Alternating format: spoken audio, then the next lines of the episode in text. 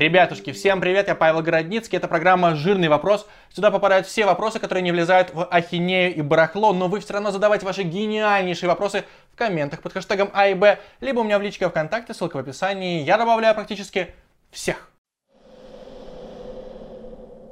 Как тебе интервью Гоши Черданцева? Это абсолютнейший топ-контентыч. Я давно такого качественного чтива в Спортэкспрессе не видел. Видеоверсия меня немножечко разочаровала, потому что Голышак и Кружков все-таки привыкли брать текстовое интервью. Но расшифровка, это же просто бомба. Я три раза прямо в голос смеялся. Вот мои любимые фрагменты. Во-первых, цитата. Что сказал Гоша Черданцев?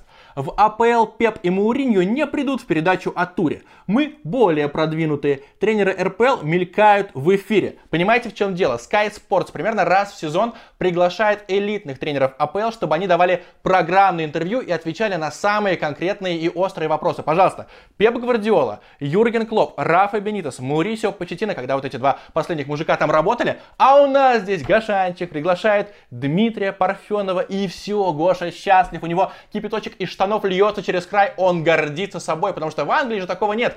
Есть, Гоша. Второй шедевральнейший хайлайт, когда Черданцев начал называть себя дипломированным филологом. Он сделал это минимум дважды за интервью, по-моему, даже трижды. Примерно как Собчак, помните, приходила к Дудю и говорила, ну я журналист, я как журналист, и здесь я филолог, у меня диплом филолога, я сын профессора. Но вот мы включаем матч Спартак-Зенит, ноябрь 2017 года, первые буквально полчаса. Что там говорит Гоша Черданцев? Во-первых, он сказал, Манчини одел шарф, а во-вторых, он там употребил конструкцию «нежели чем». Я думаю, что даже пятиклашка поимел бы дипломированного филолога Гошу Черданцева в плане знания русского языка. Ну и третий хайлайт этого эпохального интервью. Георгий Черданцев смертельно обиделся на Валерия Карпина, когда тот руководил комментаторами Матч ТВ и прилюдно, публично, при всех коллегах отчитал Черданцева из-за того, что тот пропустил гол то есть он комментировал матч АПЛ, там забили гол, а Черданцев о чем-то о своем в этот момент болтал, потому что, как сам объяснил Гоша, он смотрел не в тот монитор. И вот поэтому Черданцев сказал, что назначение Карпина на Матч ТВ это ошибка, и ничему он у Валерия Георгиевича не научился. При этом все коллеги Черданцева говорят, что на самом деле Карпин прокачал их понимание футбола, объяснил, что к чему по тактике, по стратегии, по всяким тренерским нюансам, он их постоянно подтягивал и подтягивал, и они стали гораздо грамотнее в этом плане, а Гоша нет. Вот его как обидели, так он и запомнил это на всю жизнь. Ну и мой любимый фрагмент. Опять же, цитата Черданцева. Саша Шмурнов окончил авиационный институт. Специальность конструктор космических аппаратов. Нельзя к конструктору космических аппаратов и дипломированному филологу относиться как к футболисту своей команды. Я бы сейчас на месте Хорика Байрамяна или Сергея Писякова срочно поступал на заочный факультет, на заочное отделение любого авиационного института или хотя бы на филфак, просто чтобы Карпин их не обижал. Но напоследок я все равно отреспектую Георгию Черданцеву, потому что в этом интервью он сказал, что у него пару лет назад отец перенес тяжелейший инсульт и уже не говорит и не работает, мама почти не ходит, всю семью содержит Черданцев, и за это, конечно же, он достоин уважения, ему и его семье здоровья. Почему ты веришь в мутную историю с Кокориным, которому якобы запретили играть против Зенита и Сочи? У меня такая логика. Вот давайте изучим биографию Кокорина за последние два с половиной года. Станет нормальный человек в здравом уме лупить кого-то стулом утром в кафе, где есть камеры? Конечно же нет. Кокорин это сделал, то есть с ним уже произошла какая-то дичь. Дальше Зениту почему-то не разрешают задействовать Кокорина, хотя и тренеру он нужен и так далее. Всемогущий Зенит не может найти рычаги, чтобы Кокорин за них играл. Это тоже, опять же, бредово. Потом, никто не верит, что Кокорин перейдет в Спартак, но он внезапно подписывает с ним контракт. И сейчас Фиорентина, команда из серии А, не последняя команда из серии А, берет Кокорина. Я уже давно усвоил. Если в контексте Александра Кокорина звучит какая-нибудь абсолютно сюрреалистичная дичь, значит это оказывается правдой. Так и вот с этими матчами против Зенита и Сочи.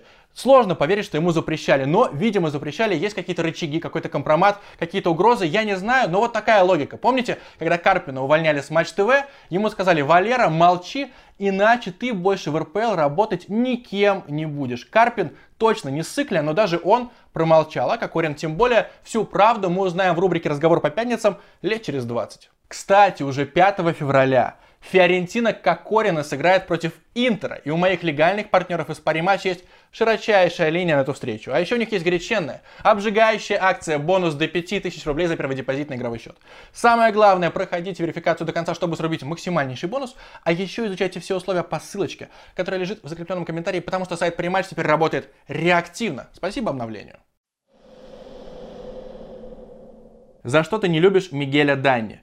Примерно год назад у меня в телеграм-канале был пост про Мигеля, почему я его не очень котирую, но тогда далеко не все прочитали, до сих пор в комментах спрашивают, а почему ты не рейтингуешь Данни? Понимаете, начнем с того, что его крайне тупо купили. Возвращаемся в лето 2008 года, уже понятно, что Аршавин хочет либо в Барселону, либо в Арсенал, короче, в Европу, надо его кем-то заменить, и покупают Данни за 30 лямов у конкурента, прямо выдирают в стиле Баварии в наглую, что вот мы богатые, мы можем, и вы ничего с этим не сделаете, и самое самое интересное, что взяли Дани за тридцатку, а потом Аршавина продали меньше, чем за 20 миллионов евро. Получается, переплатили, но в качестве однозначно потеряли. Я не знаю, можно ли спорить с тем, что Дани слабее, чем Аршавин, если хотите поспорьте, но для меня однозначно Андрей Сергеевич круче. Тем более у него даже по статистике, по всей карьере, у него 0,59 голов плюс ассистов в среднем на 90 минут, и у него была оппозиция из АПЛ, а у Дани 0,53, и он играл толком только в России, и у него было три разрыва крестов. Короче, Шава для меня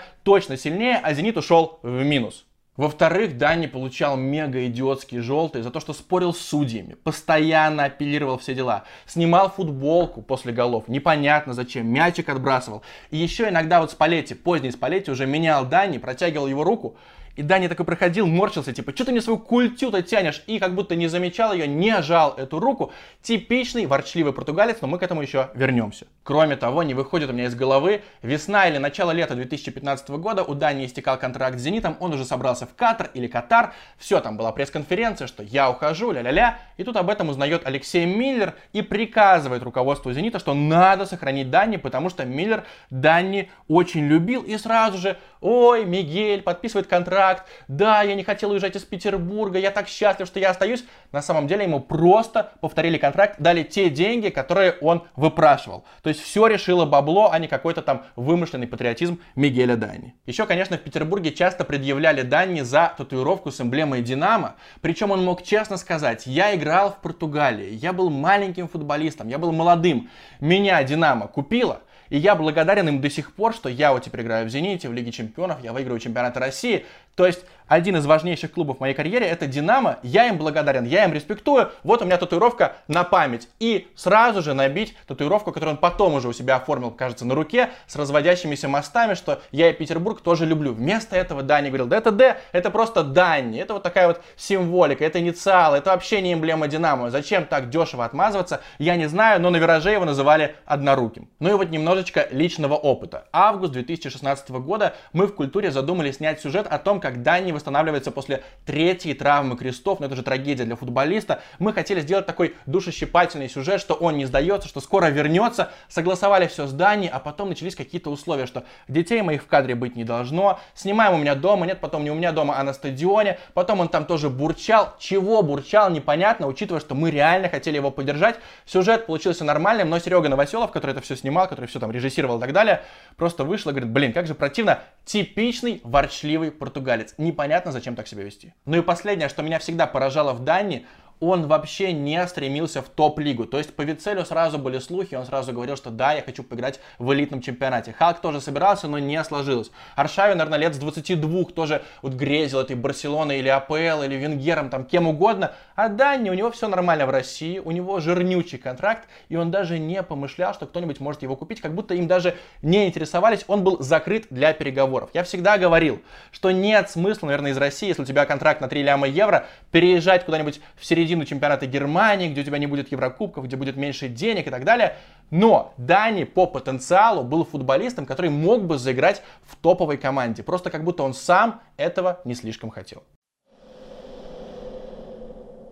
Можно ли считать Зюбу легендой «Зенита»? Сейчас будет супер субъективный ответ. Для начала разберемся, почему можно. Да потому что по статистике у него все нормально, у него все отлично. Он будет вторым страйкером в истории «Зенита» после Киржакова. Он обойдет однозначно и Желудкова, и Кулика. Кулик причем забивал свои голы непонятно где. Короче, будет топ-2 после Киржа. Еще у Дзюба всегда топовый настрой на Спартак. Он такой, я хочу забивать, для меня это принципиальный момент. То есть за это можно, наверное, с натяжкой Дзюбу признать легендой Зенита. Но для меня он не легенда, сейчас объясню почему. Давайте представим, что мне снова 12 лет, что я очень ревностно и ранимо воспринимаю любые новости, связанные с Зенитом, с его игроками. И вот переходит Дзюба в 27 лет состоявшийся уже игрок, воспитанник Спартака. И что он говорит потом в интервью? Я люблю Спартак. Меня бы это задевало. Вот Погребняк, он отрекся от Спартака. А Дзюба повторяет, я уважаю Спартак, я ему благодарен, я его люблю. То есть он для меня навсегда спартаковец. Во-вторых, почему Дзюба перешел именно в «Зенит», потому что Дзюба становился свободным агентом, и «Зенит» просто дал ему больше денег, то есть участвовал в аукционе. Опять же, для меня в 12 лет это было бы важной причиной не считать Дзюбу легендой. И тот самый гол за Арсенал в сезоне 17-18, он отпраздновал его. Сейчас-то я понимаю, что он хотел что-то доказать Манчине, типа, вот ты меня выгнал, а я тебе мщу, и «Зенит» не попадет в Лигу Чемпионов. Но!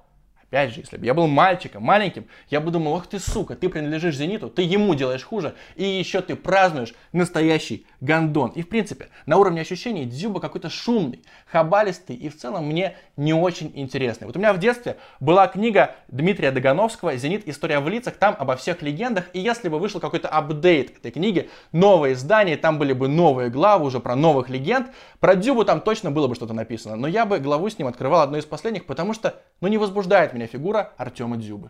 Короче, Артем Дзюба мне запомнится парнем, который довольно много забивал, неплохо настраивался на Спартак, хоть и не отрекся от него, очень сильно себя любил и получил шанс в Зените во многом благодаря лимиту, потому что когда Дзюба появился в Зените, там был Соломон Рандон, и он, на мой взгляд, сильнее как нападающий, чем Дзюба, но ужесточили лимит, и вот Артем в основе.